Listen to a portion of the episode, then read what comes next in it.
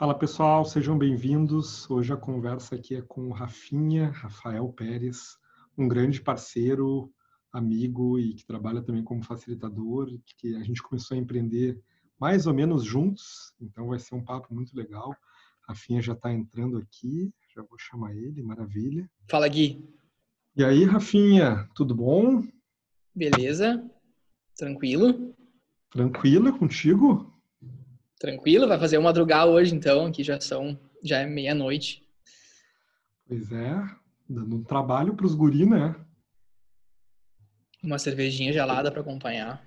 Para quem está chegando conosco, eu estou tomando um vinhozinho, o Rafa está tomando uma, uma cerveja, porque ele está lá do outro lado do, do mundo, em Barcelona, e lá está calor, aqui está frio, está chovendo. Então, se alguém quiser nos acompanhar também, ou com vinho, ou com uma cerveja, ou com um café, um chá, Tá tudo em casa. Isso aí. Mas então, meu, meu camarada, é um prazer te, te receber aqui. Eu tenho feito essas, essas conversas muito com uma intenção de que eu aprendo conversando. Eu sou um, um apaixonado por conversas e fico sempre fazendo isso no meu dia a dia. E agora, com essa história das lives, estou aprendendo a fazer isso no online também e convidando alguns alguns parceiros para conversar junto. E Show. a nossa live, embora ela tenha um tema, para quem viu, era do líder heróico à liderança facilitadora, a ideia é começar um pouco mais soft, assim, e, e para a gente se conhecer um pouco mais, quem está quem tá, quem tá nos vendo agora nos conhecer um pouco mais, a partir daí a gente vai entrando nesse, nesse tema. Mas queria que tu contasse um pouco de ti, Rafinha, como é que tu começou nessa história de facilitação, da onde, da onde que veio isso e também o que, que tu está fazendo aí em Barcelona já. Amarra essas duas histórias e conta pra gente se elas têm conexão. Perfeito, claro. Cara, primeiramente, obrigado pelo convite. A gente já vem falando sobre isso há um tempinho, né? É, de fazermos essa live, até porque a gente começou juntos acho que são cinco ou seis, cinco anos atrás ou seis anos atrás, a gente começou praticamente juntos nesse mundo da facilitação, acho que cada um da sua, na, nos seus formatos, e eu e o Gui a gente facilitou muito junto no começo, né, Gui? Teve várias uhum. facilitações em conjunto que a gente fez em vários lugares diferentes e em várias oportunidades. E acho que essa vida da facilitação entrou um, nesse ano de, de 2014, 15 ali, aonde foi que eu comecei a descobrir alguns movimentos que estavam acontecendo em termos de é, criatividade, inovação, storytelling. Eu, com a fundação da Point, que foi a minha empresa nos últimos cinco anos também, comecei a me envolver com isso. E acho que o Gui é um dos caras que me trouxe muito para esse mundo da facilitação, na verdade. É, com, com ele foi que eu aprendi e, e, e, comecei a ter contato com Art of Hosting, com Dragon Dreaming, com outros tipos de movimentos. E, e dentro desses movimentos eu também aprendi a facilitação e essa arte que a gente tanto curte, tanto aplicou aí nos últimos anos. E ela, e ela significou muito para mim, assim, acho que, que os últimos cinco anos eu, eu empreendi através da Point, que foi uma empresa que era uma empresa que trabalhava com a facilitação voltada para a parte de transformação cultural. E, enfim, fui empreendendo nos últimos cinco anos e, e no ano passado acabou que eu, é, eu, eu decidi fechar a Point uh, junto com os com meus sócios, que era o Bruno e o Michael é, num, num, num, momento super bom da empresa, a gente estava super tranquilo, mas por planos, por planos pessoais e movimentos que a gente queria fazer é, de cada um de nós três, a gente acabou é, partindo para cada um partindo para o seu rumo, assim, e foi uma, um, um, encerramento de ciclo super legal. Inclusive, e eu vim para Barcelona fazer o mestrado. Inclusive o Bruno já teve por aqui também falando comigo. Um abraço aí Bruno. O Bruno, exatamente, o Bruno teve na call contigo, né? É, enfim, Brunão, fale.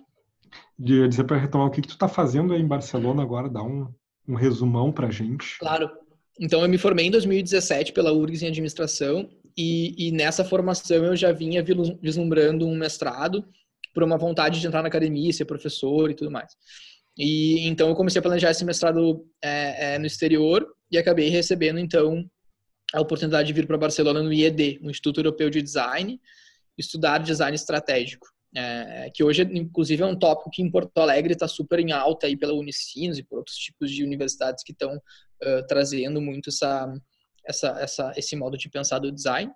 E eu vim para cá estudar exatamente a cultura, o RH, a transformação cultural, a liderança, através das metodologias do design. Então, hoje é basicamente isso que eu faço 80% do meu dia é o mestrado, consumindo todas as minhas energias possíveis. Que massa, afim aí. Baita, baita reconhecimento, tá tendo esse tipo de oportunidade também, né?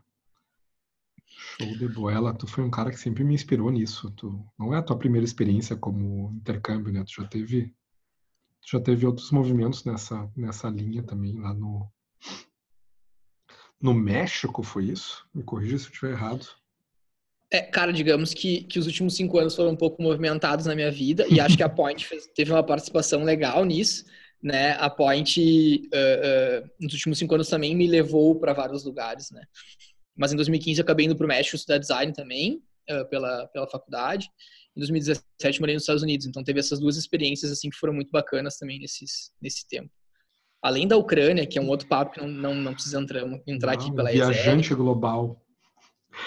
Ô, Rafinha, antes da gente seguir, tem um comentário aqui que veio aqui, vazou do Barbanks, que era só dificuldade, foi facilitar. Acho que é para ti isso aí. Traduz Fernando Teste. Piadas internas. Eu trabalhei, eu trabalhei três anos na Swell Skate Skateboard, que é um, é, era uma, uma agência focada em skate e fazia várias ações para várias marcas. E um dos ah, grandes projetos que a Swell teve. Lembra do tempo de Swell? E um dos, dos, grandes projetos que, que a Swell teve, o Nando, o Guto, enfim, os dois irmãos, foi o Bar Banks. Foi um lugar incrível um templo do skate porto-alegrense. e, e, enfim, acabei saindo do Banks para seguir a carreira ali, o trash. Dali.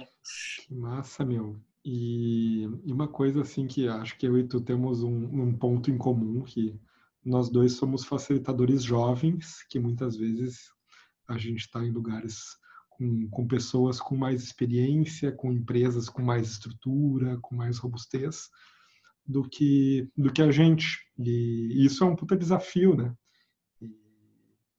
Queria saber como como que é, como que foi isso para ti, como que ainda é isso para ti assim. Ainda é um puta desafio, né? Ainda é, eu acho. É, é, a gente ainda encontra um mercado assim que, que infelizmente entende que idade ou de repente aparências, né, de certa forma, fazem parte da tua da tua caixa de experiências e também da tua, das tuas habilidades, digamos assim. Né? E para mim, acho que a gente teve um, uns pelo menos dois, três anos de point, onde a gente enfrentou muitas dificuldades por idade, tanto eu quanto o Bruno. E o Bruno era mais novo que eu ainda. Né? Então a gente uhum. teve esse, esse grande período de. O Bruno tem aquele óculos aqui de intelectual que ele bota daí. Ah, ele tem uma barbinha, né? Eu fico, só, eu fico só com o bigodeiros aqui, que eu não tiro faz cinco anos já. Mas de, dentro da possibilidade de, de mostrar um pouco para o mercado nesses dois, três anos o que a gente tinha para oferecer. Assim. E acho que, ao mesmo tempo, o mercado tem uma visão muito engraçada, que é do vamos se juntar com essa gurizada, com essa gurizada inovadora e tal. Cara, de é, alguma sim. forma, não significa nada, né? A gurizada ou, ou, ou a velharada, vamos chamar assim, né? Tem os dois lados da moeda, que é bem, é bem isso. Ou o cara ser subjugado por ter pouca experiência, ou ser supervalorizado por estar numa posição de inovador. No fim, as duas são dois estereótipos, né, que não necessariamente representam nada. Com certeza, mas, com certeza. Mas tu sempre foi um cara que brincou com isso. Tem uma palestra, não sei se é um TED ou, alguma palestra tua que tu faz uma brincadeira vai chamar um estagiário aqui para dar palestra e tal. É, não, essa palestra foi ano passado na, no Conselho Nacional de Farmácia e o cara me chamou no palco, eu entrei no palco, ele me olhou e ele paralisou. E aí ele me olhou e falou, é Rafael? Daí eu, sim.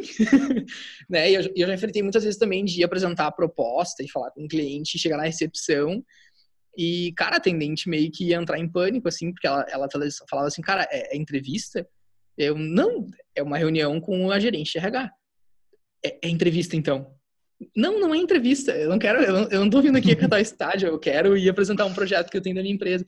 Então, assim, ainda tem uma parte de, de educação do, do, do, mercado a mostrar de que as gerações realmente não, não importam mais tanto quanto importavam antes, né? Agora, acho que tem uma galera muito muito forte, brilhando desde novo, que, que tem que ser aproveitada, que tem que ser acolhida pelo mercado.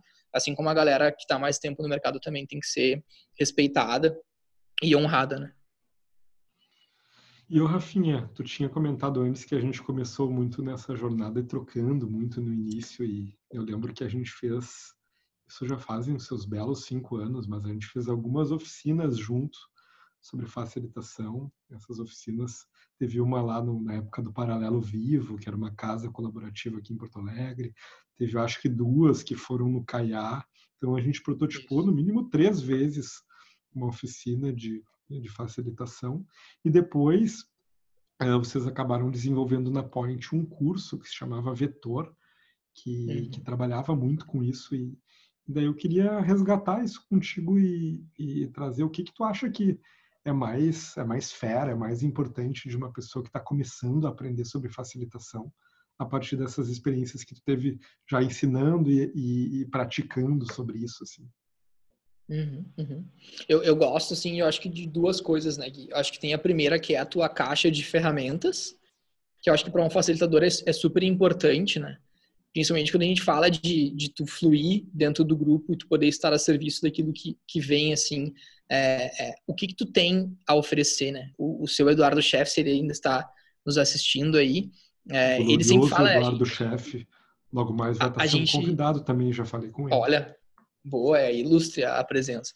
A, a, gente a gente traz muito, né? Ele sempre trouxe também que a gente não entrega aquilo que a gente não tem. Então, se um facilitador não tem as ferramentas necessárias para atender um grupo, que é o estofo, né? Dificilmente ele vai conseguir passar por algumas situações um pouco mais complicadas. E a outra que para mim foi, foi o que eu mais aprendi na facilitação toda, ao Edu aí, é, que eu aprendi na facilitação nesses último, últimos anos foi a possibilidade de fluir é, é, dentro dos grupos e ter uma autenticidade, né, uma tranquilidade, assim, da gente chegar nos grupos, a gente saber que que a gente tem as ferramentas, a gente tem o estofo, então que a gente consegue dentro daquele daquele espaço, daquele momento, dentro das nossas limitações e ferramentas também, servir aquele grupo de uma forma bacana. Então acho que são duas coisas que para mim são bem pontuais, né? a teu estofo, a tua caixa de ferramentas, mas também a tua autenticidade, a forma como tu leva com tranquilidade. E a Laila também comentou, eu amo ela. Um beijo, Laila. Uh, acho que isso que tu falou, eu tenho uma palavra que eu gosto de usar para isso, afim, que é repertório. E eu, eu tenho muito um olhar de que o repertório de um facilitador não é só sobre facilitação. Eu lembro que eu fiz, uma época, eu fiz um curso de palhaçaria. Cara, aquilo me deu tanta ferramenta que eu comecei a usar em facilitação, que, que é uma coisa incrível, assim. Daí, enfim, eu eu estava fazendo uma, uma vez uma, uma formação num grupo de homens que eu participo aqui, e lá tinha um alongamento de Tai Chi. Cara, eu peguei aquele alongamento e virou uma prática que eu passei a usar nas minhas facilitações. Então, uhum. isso do repertório é muito massa que tu tá com a tua tua lente aberta para desenvolver o teu repertório e saber que esse repertório pode ser usado com autenticidade, pode ser, pode ser mesclado com várias coisas. Eu acho que, às vezes, uma visão limitadora do facilitador é pegar uma metodologia e dizer assim, ah, agora eu sou facilitador. Passo a passo. e vou aplicar. Muito, uhum. é, eu gosto muito, muito mais dessa lógica do repertório embora ela é muito mais insegura, né? É o caos, a gente estava falando dos guris são do caos. E, e a, Mas aí que tá, Gui. Nos traz... Pode falar, pode aí falar. Aí que tá, né? Tu, tu, a Laila tá falando ali, né? Saudades do meu parceiro de facilitação. A gente se complementava muito bem, exatamente porque eu tinha essa, essa, trazia um pouco mais forte esse lado da, da leveza e da, da, da fluidez ali do, do, processo no grupo. E a Laila trazia muito bem essa organização que a gente precisa também como facilitador, né? Então, isso que é legal também da gente falar da co-facilitação, de como a gente pode se ajudar também nesses momentos. Ela também traz autenticidade, inclusive eu aprendi muito com ela sobre improvisação aplicada, mas que também tem muito a ver com, com o curso que tu fez aí. Mas a gente se complementava muito bem também. Vocês estão vendo que eu estou passando aqui uma dificuldade bem grande com os meus fones. Logo mais eles são devolvidos porque não deu muito certo, mas estou tentando, tá, galera? Uh, mas isso é muito real, né, Rafinha? A parada dos pares. Eu, eu tenho uma prática assim de sempre buscar facilitar em par. E isso ajuda nessa complementariedade, porque também ir só para o caos não ajuda, ao mesmo tempo que só para a organização também não. Então, pouquinho disso. Exato. É esse balanço, né? E, ô meu, o que que tu tem para me dizer sobre o tema que deu origem à nossa, nossa conversa, que é olhar para a liderança e essa passagem de uma liderança heróica para uma liderança facilitadora? Cara, e, e, foi uma sugestão, acho que foi uma conversa nossa, já faz mais ou menos uns, umas três semanas aí, pelo menos, né? Sobre, sobre esse tema, assim. Eu, eu sempre, eh, eu sempre me atentei muito, assim, aos processos de transformação da liderança e das organizações como um todo, mas como a gente conseguia é, é, ter como, como alvo principal os líderes de uma organização e poder olhar para eles como, primeiro, pessoas que já tiveram um histórico de liderança e que de certa forma foram criadas e aprenderam um tipo de liderança muitas vezes, né? Que é a liderança heróica mesmo. É, e como é que a gente mostra para ela o caminho da liderança facilitadora e facilita com que elas cheguem uh, uh, nesse caminho e se transformem da forma como cada uma tem o seu processo. Assim. Eu, eu, nos últimos anos, também participei de muitos processos de transformação de lideranças e transformações culturais dentro de algumas organizações bacanas. Eu acho que tem alguns pontos importantes que a gente pode falar. Assim. Mas primeiro, cara, eu queria só trazer assim, o que mais me chama atenção nesse assunto agora é que a gente está falando de uma mudança de liderança num momento muito importante. E, na verdade, assim, eu, eu acho que eu sempre falei sobre isso, que, que para mim sempre foi o momento de mudar a forma como lideramos. Mas hoje eu já não vejo mais a liderança heróica sendo uh, de alguma forma útil em algum momento pós-pandemia, ainda mais com o que a gente está vivendo agora. Eu tenho uma brincadeira que eu, que eu tenho falado assim, que é os humilhados serão exaltados, né? Tô daí falando da minha história, tô há um tempão plantando sementes e falando aí no caso da Pulsar aqui sobre novos modelos de trabalho, de organização, e muitas vezes com um certo desdém da galera dizendo assim, ah, isso é uma viagem, isso é uma loucura, isso não faz o menor sentido. Isso. De uma hora para outra as coisas passam a fazer muito sentido e a galera quer muito saber o que, que é isso, porque Antes tinha aquele esquema, aquele esquemão assim de, ah, não, beleza, isso aí é muito legal, mas, mas vou seguir aqui no não meu, funciona aqui. na minha prática, isso aqui não é para mim. Uhum. De um dia para o outro passou a ser, né? Então é uma, é uma realidade que está cada vez mais presente. E eu tenho falado muito sobre isso aqui no meu, no meu Insta também, sobre como facilitação é uma habilidade que pode nos ajudar a navegar nesse momento, né? principalmente uhum. porque a gente não tem resposta pronta mais, porque a gente, os nossos recursos, estruturas que a gente tinha uma mentalidade muito voltada para a estrutura, né? Ela, a estrutura começa a, a ruir. Então eu preciso envolver as pessoas para criar novas possibilidades, para ver o que, que a gente pode fazer junto, né? O que tinha às vezes não serve mais. E a facilitação é uma habilidade que ajuda a navegar dentro disso. Obviamente não resolve tudo. Eu gosto muito de não, não dizer assim, ah, beleza, então é só facilitação. Não, não é por aí mas é algo que ajuda a navegar nisso, é, compõe uma das habilidades importantes para esse cenário. Né? Isso, eu acho que a facilitação ela precisa ser cada vez mais, e por muitas vezes, né, Gui, a gente viu também no mercado, assim, as pessoas encontrando a facilitação como o fim. Na verdade, a facilitação ela é um meio. E ela é um meio da gente fazer N coisas né? Eu, eu me torno facilitador, eu me formo como facilitador em vários processos, em vários tipos de metodologia, de, de ferramentas, e eu posso levar grupos, organizações a fazerem N coisas. Eu posso fazer desde um processo de tomada de decisão até um processo de cultura, de planejamento estratégico, acho que tem N coisas, né? Que a gente consegue fazer com, com a facilitação em, em situações. Inclusive, a gente escreveu um, um e-book juntos há muito tempo atrás, acho que faz uns quatro anos já, sobre, uhum. acho que eram cinco dicas de facilitação. Chamado e a gente falava um pouco sobre isso aqui agora. Então, assim, é, é, e aí até utilizando esse próprio título, né? Cara, o aqui e o agora pede uma liderança facilitadora. E, o que, que é liderança facilitadora? Nada mais é, e vamos desmistificá-la um pouquinho, né? Nada mais é do que aquela liderança que entende o seu time, a sua organização, entende o seu momento e tem uma visão e consegue desenhar um caminho que não é o caminho da, do, do controle, o caminho da ordem, o caminho de dizer que é por aqui, mas é um caminho que as pessoas consigam fluir até alcançar o objetivo. E aí elas conseguem fluir dentro de certos limites que o facilitador vai estar cuidando para fazer com que o time né, alcance os objetivos, mas também se desenvolva. Eu acho que tem uma grande, uma grande mudança que a gente vai ter que fazer com todas as lideranças possíveis uh, uh, uh, das organizações agora, que é a gente ter cada vez mais líderes que fluem, diz que não tem mais a resposta. Diz que conseguem, junto com o seu time, acolher as pessoas e poder traçar um caminho em conjunto. Muitas vezes é muito difícil para alguém numa posição de liderança não ter a resposta, né?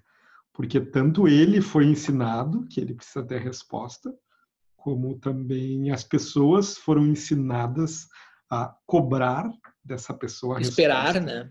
Esperar. Mais, mais do que esperar, cobrar. Se a pessoa não dá a resposta, ela está descumprindo com o seu papel, né? Então é uma, são duas forças que, que, que estão aí existindo. Exato. E, e, eu acho que tem um ponto importante. Eu, eu, queria voltar só numa pergunta que, que o Xande fez aqui em cima, né? Que foi uh, uh, como que eu tô vendo a. Pois é, vamos voltar. Tu tá dando uma travadinha aqui para mim, Rafinha. Tá me ouvindo? Agora voltou. Alô?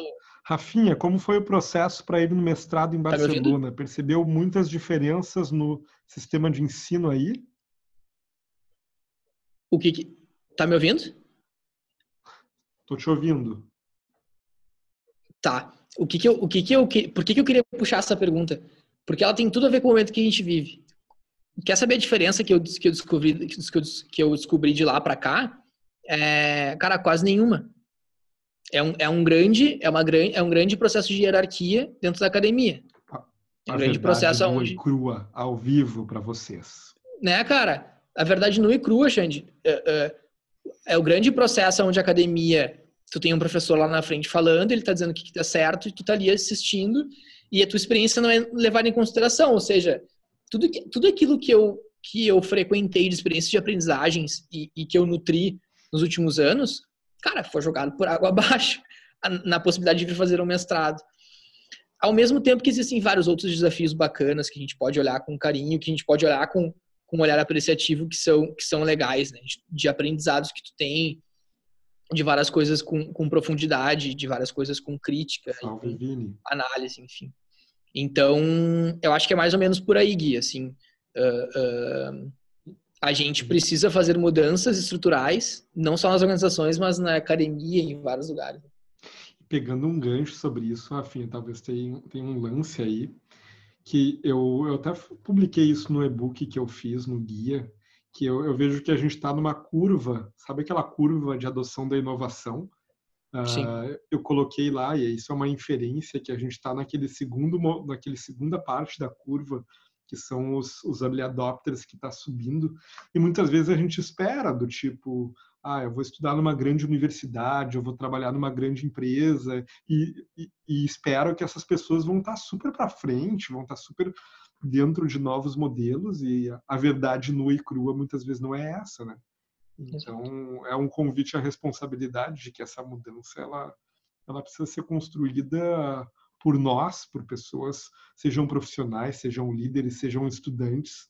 Essas pessoas precisam assumir o protagonismo porque as instituições elas são muito pesadas e para elas começarem a trabalhar dessa forma às vezes demora.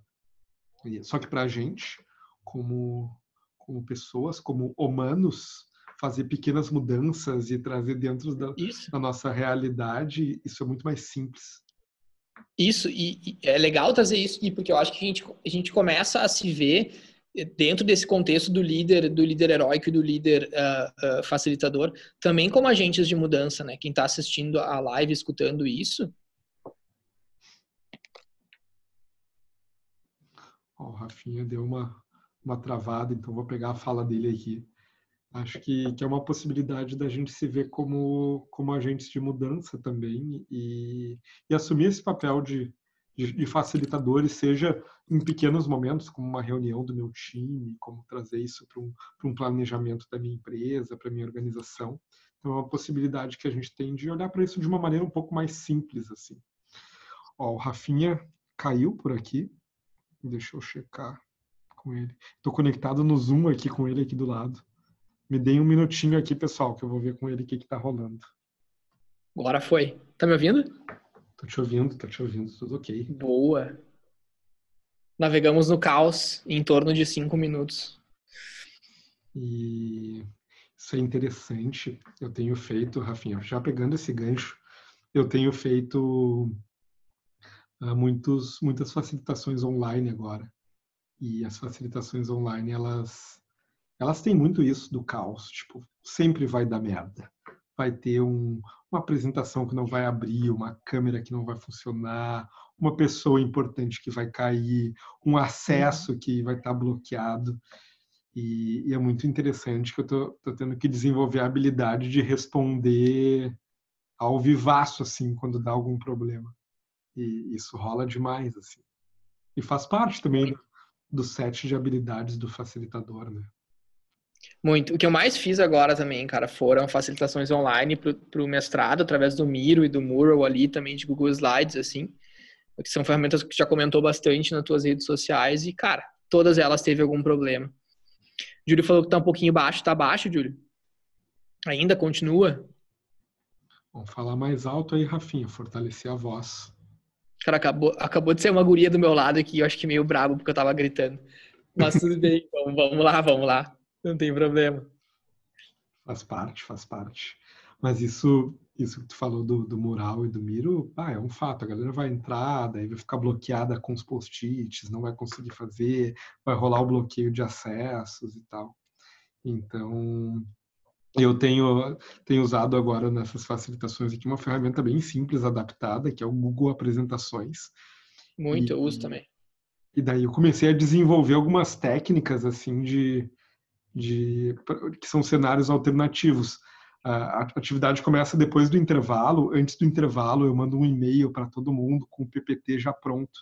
Daí, cara, o cara já disse assim, ah, não estou conseguindo acessar. Não, então acessa o teu e-mail que tu vai encontrar a apresentação lá. Então, vai desenvolvendo algumas, algumas técnicas para lidar com essas adversidades do online. Legal. Interessante. Legal. E acho que isso está conectado com o que a gente falava antes sobre estofo, sabe? Sobre, sobre as experiências que tu teve e sobre todas as coisas que tu que tu acumulou no teu, na tua história, assim, para poder é, é, é, entregar uma facilitação bacana no final das contas, assim, né? E ser um facilitador para quem está pensando nisso. Mas também não só para ser um facilitador, mas para ser um líder, né? Eu acho que tem muito disso, assim, das coisas uhum. que tu já viveu e dos mecanismos que tu vai criando é, é para poder liderar nesse mundo, assim. Cara, quem é líder nesse momento vai, vai ter um, um grande momento de um grande período assim de, de readaptação, não só sua, mas também da sua equipe, né? É, e se o líder não estiver preparado para poder acolher a sua equipe nesse processo de, de, de readaptação, aí sim vai dar problema. Então, a minha grande sugestão também é que cara, quem é líder que se readapte, que se busque de alguma forma ferramentas e sistemas e processos que possam apoiar nessas, nessas práticas de, de um mundo pós, pós-Covid, de um mundo pós-quarentena, é, para poder acolher o seu time que vai chegar e que vai chegar diferente, vai chegar com outras formas de trabalho. E outra coisa que eu estava pensando aqui, né, Rafinha, que não são só os líderes, né? Porque a pior coisa que tem é ter um líder super massa e uma equipe ou vai fazer uma facilitação com uma galera que não, não colabora, não está disposta, não fala nada, não participa, não, não vem para o jogo, né? Então eu acho que cada profissional também tem um, um chamado a, a vir para o jogo de uma maneira diferente nesse nesse momento e, e, a facilitação também ajuda nisso. Eu, por exemplo, quando eu entro dentro de um processo facilitado, eu eu estou como participante eu tenho consciência que eu contribuo, eu tento me colocar, porque, tipo, eu sei, eu sei o que está tá sendo proposto, eu, eu consigo navegar com muito mais abertura dentro desses processos também. E acho que os profissionais, no geral, têm esse, esse chamado, essa oportunidade agora, né? E é sobre isso, Gui, eu acho que, que a grande disrupção de, de, de pensamento que a gente tem também é sobre uh, a mudança assim, até das responsabilidades de um ambiente de mais, mais corresponsabilidade entre líder e liderado, digamos assim, entre líder e equipe, né? A gente coloca muita expectativa, acho, nesses cargos, nessas nomenclaturas, uhum. né? E acho que tá, todo, tá na hora de todo mundo, de, de, todos nós sermos protagonistas ao mesmo tempo dentro dos seus papéis e dentro das suas responsabilidades, né? E de repente o que a gente está falando sobre liderança facilitadora é uma liderança que não é atribuída a um cargo, mas sim as suas habilidades, as pessoas que, que sim a, a, a usam de alguma forma, né? Cara, uh, sinceramente, a gente tem uma possibilidade incrível em toda a organização de criar coisas muito legais. E isso não está conectado a um cargo. Isso está conectado à possibilidade da pessoa fazer, né? Inclusive, talvez, se tu estiver dependendo que alguém num cargo acima faça, talvez tu tá, tu tá perdendo uma grande oportunidade de ajudar a tua organização, a tua empresa a fazer uma coisa diferente, porque as pessoas não têm a resposta Salve Vedana, um abraço. Vedana. Vedana já teve com a gente aqui, inclusive uh, descobriu uma maneira aqui da gente postar a nossa live Vedana. Daqui a pouco vai estar no ar no YouTube aí para a gente disponibilizar para a galera. Dessa vez a gente apertou o botão de REC aqui, tá no Zoom gravando aqui também. Mas, ô Rafinha, e, e, entrando assim dentro dessa, dessa questão, saindo um pouco dessa visão da liderança, mas pensando bem no, no profissional que está que tá atuando no dia a dia, assim, como que tu acha que essa habilidade de facilitação pode ser desenvolvida na real, assim, para quem está no dia a dia trabalhando com, não, não talvez liderando equipes, mas fazendo o seu trabalho, assim? Legal. A gente sabe, né, que, que facilitação é um lance de prática, né? Não é, não é um lance de, de lermos, de ler e entender e saber o que, o que se fazer, assim. Então, a minha dica, eu acho que, que quando eu também dava os workshops lá de apresentações, era, era a mesma coisa, né? Qualquer tipo de habilidade que quer desenvolver, tu tem que praticá-la, ela, tem que praticar ela. Então, assim, é, é, em que momento esse profissional pode atuar como um facilitador em reuniões, em processos, em feedback one-on-one, -on -one, é, em encontros, em grupos, em N outros tipos de situações que vários profissionais podem atuar como facilitadores, mas que de repente estão se apegando ao seu cargo, estão se apegando à sua função, ou não estão realmente podendo expor as suas habilidades uh, uh, ali que podem ser desenvolvidas assim como facilitadores. Né?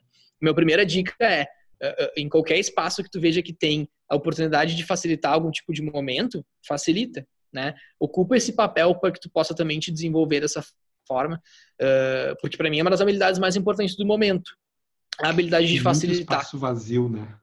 Tem muito espaço muito. vazio, tem muita reunião que é terrível, tem muito processo de tomada de decisão que, que poderia ser melhor, então tem muito espaço de Tem muito criação. projeto, né, Gui? É, é, a facilitação pode ser usada no projeto também, não é só no momento, uhum. mas sim num, num, processo longo e, e, num processo de anos, num processo de meses. Né? Isso é bem massa. A gente falou no, no início, tu trouxe uma visão que eu acredito muito, que é a da facilitação como meio. E, e, eu tenho usado isso como tipo uma lente que compõe os projetos que eu faço parte. Eu até fiz um, um, vídeo, um conteúdo sobre isso, dizendo que hoje eu entendo que eu combino algumas habilidades, que é facilitação, estratégia, design e pesquisa. Então, combinar essas habilidades e desenvolver projetos para resolver algum problema. Então, isso, isso, vai também um pouco além da, da reunião, do planejamento, enfim. E, e além de tudo, né, Gui, Uh, Olha uh, o chefe trazendo uma polêmica aqui. Fala aí que depois eu, ah, sempre, eu trago. Sempre desse jeito dele. Mas assim, um, o design, como eu estou estudando aqui, que é o pensamento do design, ele com a facilitação ele gera valor. Se eu souber só de design e virar só um especialista em design sem saber facilitar o pensamento do design dentro das organizações, ele não gera valor. E, e assim como é em várias coisas, né? Tu trouxe a habilidade de, de entender estratégia. Cara, eu com a habilidade de entender estratégia e a facilitação, eu gero muito valor. Uhum. Porque eu consigo facilitar momentos e projetos aonde a estratégia vai ser levada em consideração, onde a gente vai co-criar a estratégia em conjunto, enfim. Então, assim, a gente começa a entender combos ou conexões, né? E aí entra um, um olhar que eu tenho que, por um lado, ele é um pouco polêmico, assim, Rafinha, não sei o que, que tu acha, mas eu, uh, eu escuto muito assim do, do facilitador que ele está sempre neutro, ele está sempre a serviço a partir do que emerge. Para mim tem, um, tem uma visão estratégica, uma visão sistêmica do facilitador na sua contribuição, que ela é fundamental.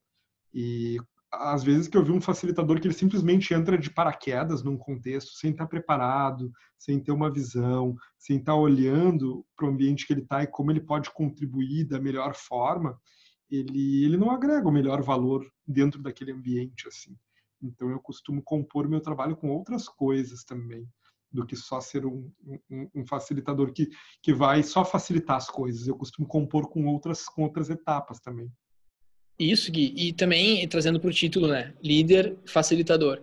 E a gente não está dizendo que o líder vai ser parci é, parcial, uma postura, né? Uh, sempre fora do processo. Não, o líder, se ele sabe do processo, se ele entende do que ele está falando, muitas vezes ele vai entrar, ele vai trazer, ele vai falar, ele vai dar mais algumas, algumas, Isso... algumas tendências para o grupo.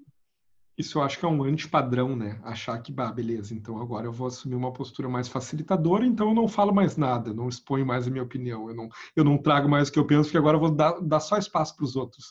Não, também não é por aí. Eu acho que existe um, um balanço disso. Né?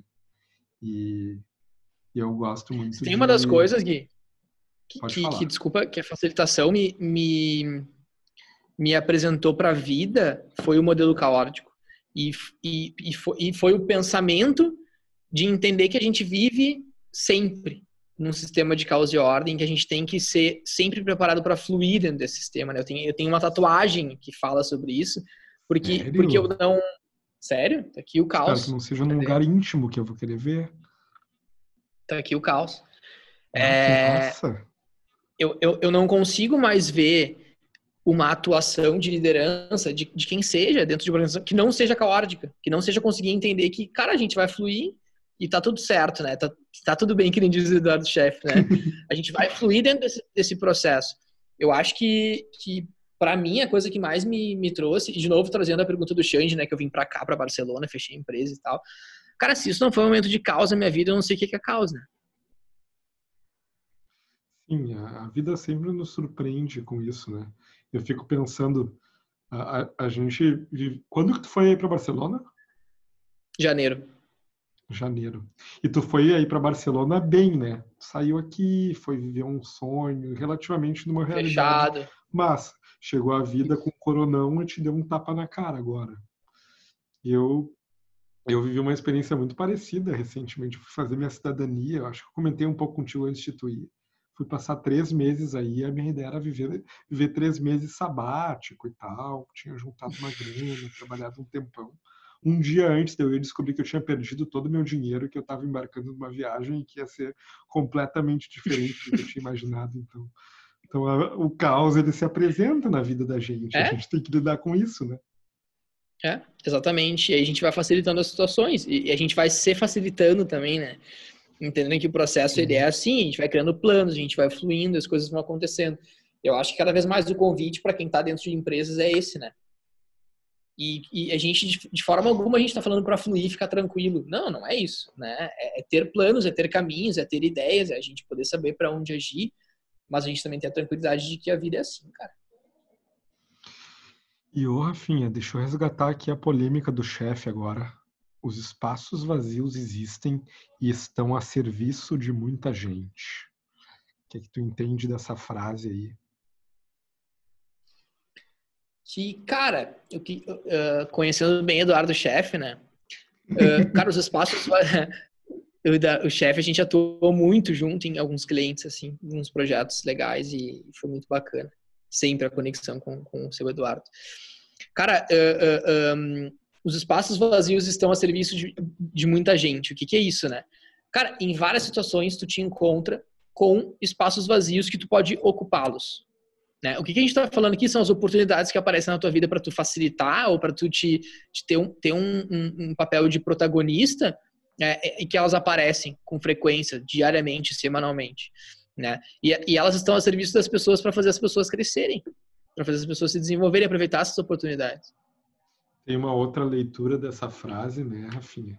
Que é os espaços vazios, os espaços da não transformação, eles também estão a serviço de muita gente, muitas vezes do status quo, da não mudança, da manutenção das coisas como elas são.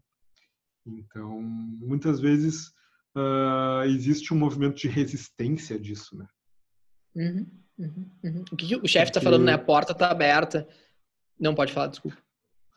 Porque muitas vezes também acontece de que abrir espaço envolve muito risco, né?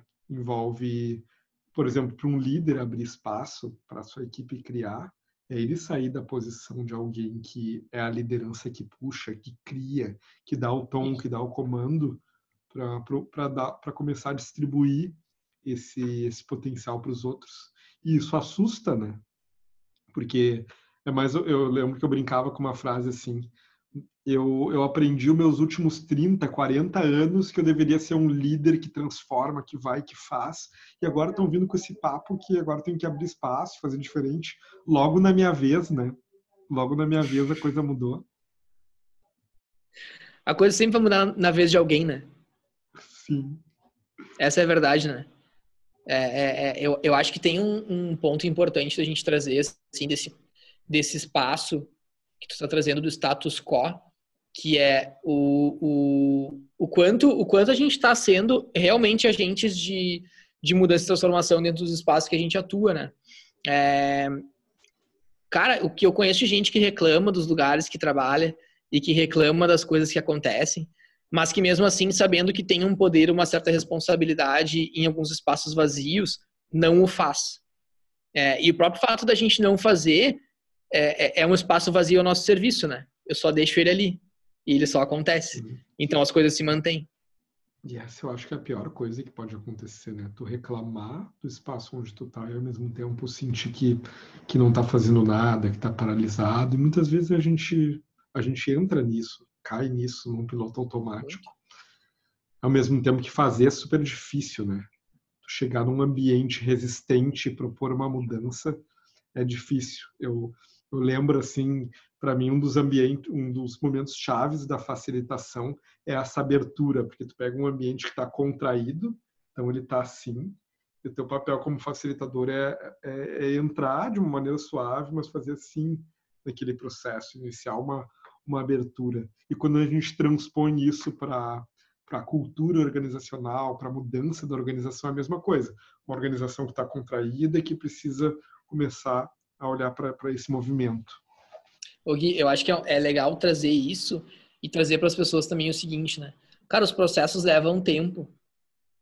Né? Os, os, os, processos levam tempo, a gente tem que entender isso. A transformação cultural, os hábitos, os rituais, a cultura, tudo leva um certo tempo, as coisas não acabam do dia para noite, ou as, ou as, coisas não, não, se, não, se, não se transformam do dia para noite, né?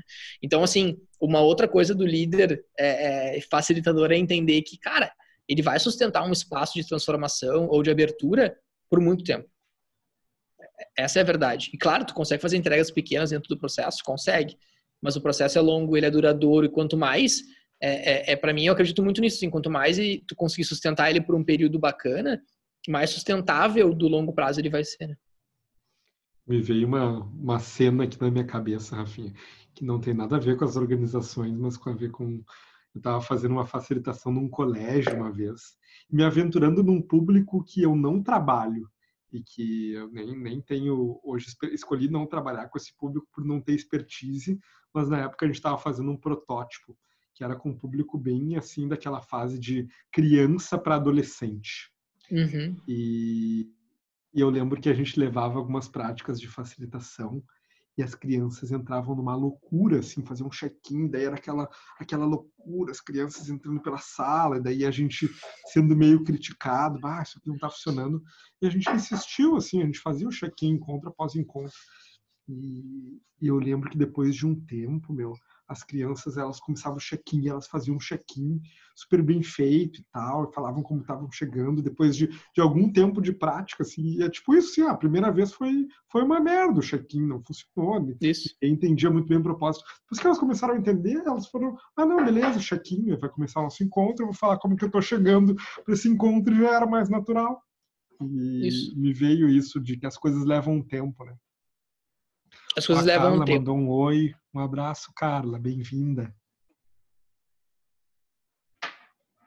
As coisas levam um tempo, Gui. E eu acho que, que, também esse é um dos pensamentos que eu tenho muito, assim, que eu aprendi muito nessa, nessa jornada da facilitação nos últimos anos. É, e que eu levo para mim, assim, cara. Cara, as coisas acontecem no período que tem que acontecer. A gente... E, e de novo, assim, não é um, um largado, né? É a gente esperar para que... É a gente estar tá preparado para que as coisas aconteçam. A gente traçar elas elas vão acontecer quando a gente traça elas. Ah, é a Lu. Oi, Lu, minha prima. Tudo bem? Bem-vinda. Uh, mas, ô Rafinha, esse, eu estava pensando aqui uma, um conceito legal de falar disso do tempo das coisas é sobre crono e kairos. Tu já ouviu falar nessas duas palavras? Seu Eduardo Chefe fala muito disso o, também. O Eduardo Chefe deve estar tá em desespero agora escutando essas palavras.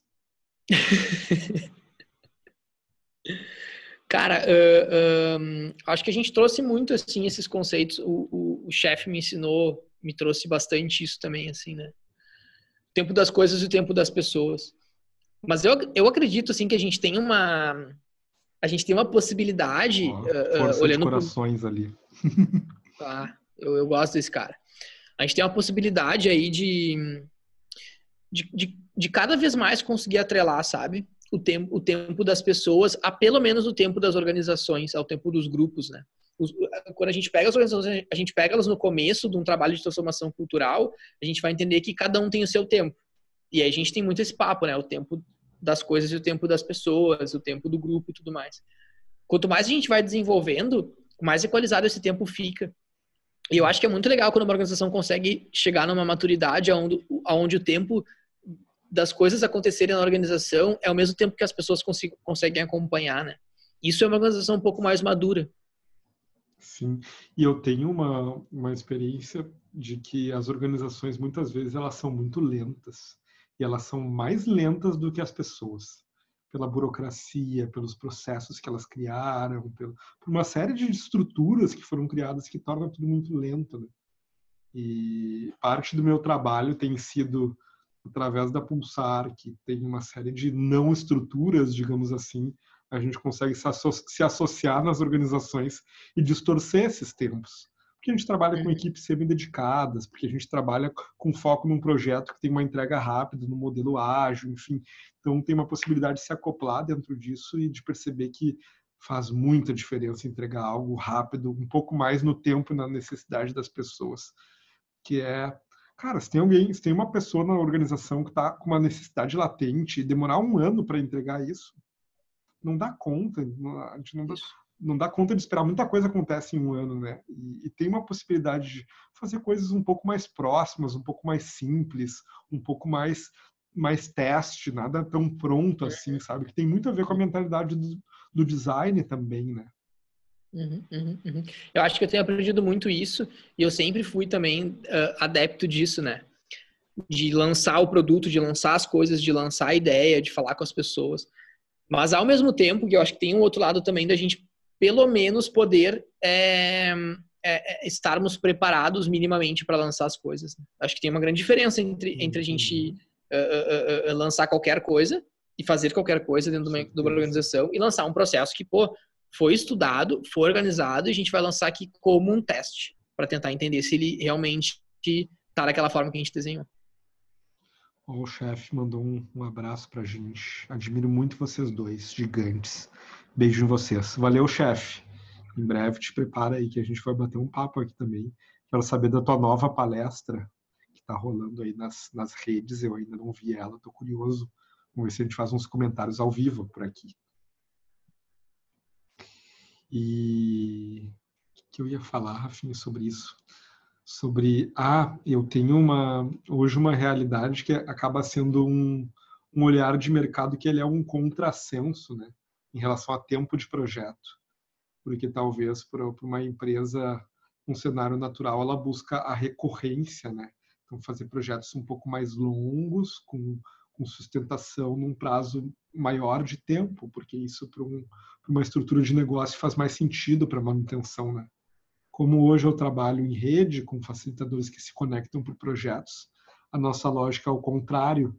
Quanto mais a gente puder fazer processos num período curto, mais satisfatório de tempo, que a gente consiga ter uma entrega de valor completa e razoável para ser lançada, para ser entregue, mais a gente consegue fazer algo que, que é aderente ao cliente e a gente. Então, isso é bem massa também, porque é uma visão de, cara, eu não vou escravizar o meu cliente num tempo que ele não, não precisa. Não preciso fazer um projeto de um ano se não tem um ano de projeto para fazer. Isso é bem, bem interessante. Assim. Agora, se tem, beleza, uhum. vamos fazer, vamos fasear, vamos, vamos dividir o nosso projeto em várias etapas, vamos entregando, vamos experimentando. É isso, é isso. Eu acho que é esse o caminho, né, cara? É, é de novo, assim, o quanto a gente está entendendo a necessidade de um cliente ou de uma empresa, ou de um processo, de um time, enfim, e entregando aquilo que, aquilo que, gente, que ele realmente precisa, né? entregando aquele tempo que ele realmente precisa, entregando aquele período, aquele trabalho, aquele resultado. Enfim, cara, o design traz muito isso, né? Cara, tu entrega exatamente aquilo que o teu cliente precisa, da forma como ele precisa, porque tu pesquisou antes, porque tu sabe o tempo, e tu entrega pequeno primeiro para entregar um pouquinho maior depois, então, e as coisas vão acontecendo assim. E, e para o empreendedor isso pode ser um pouco duro, né? Porque às vezes eu chego para o meu cliente e digo assim, olha só, eu não quero que tu contrate o projeto inteiro agora vamos contratar a primeira parte. Se tu gostar, se fizer sentido, a gente avança. Mas isso representa um impacto de faturamento e de um contrato seguro na, na lata, né? Então é um, é um balanço, assim. Isso, isso, isso. E o Rafinha, aquela hora que tu que tu caiu, que a gente estava no meio da live, a gente falava sobre resgatando aquilo, sobre os profissionais que estão no seu dia a dia e tu falava sobre essa possibilidade de ser um agente de, de mudanças assim. O que, que significa isso dentro da tua visão? Cara, de novo vou trazer, né, a galera que, que reclama dos espaços onde atua, né, ou onde não atua, mas pelo menos uh, trabalha de alguma forma, enfim, né. Uh, e vou trazer o meu exemplo, assim, cara, hoje eu tô num, eu tô num, num curso de mestrado aqui, onde eu, eu vim com uma expectativa e o curso tá me trazendo uma totalmente diferente, mas eu não, eu não, eu não vivo a minha vida de mestrando reclamando do meu mestrado todos os dias sem fazer nada. Eu acho que toda a possibilidade que me dão de dar a minha opinião e participar e co-criar junto e dar feedback, eu dou. Então hoje eu já sou considerado um aluno chato. Entende? Porque eu acho que, cara, o meu papel ali como aluno é poder mudar a estrutura da forma como a estrutura fique uh, ideal para o aluno que vem. E para mim, mas pra, também para o aluno que vem. É, é, assim como quando a gente está dentro de uma empresa que a gente que não está gostando, cara, cara, o que, que eu consigo fazer para que eu possa mudar pelo menos o meu entorno? para que o meu entorno possa mudar pelo menos outros times e assim, e assim a gente vai construindo, né? Eu acho que é isso o papel de um agente de mudança. E eu não estou falando das pessoas conseguirem construir projetos de transformação cultural, cultural gigantes, né? Sim.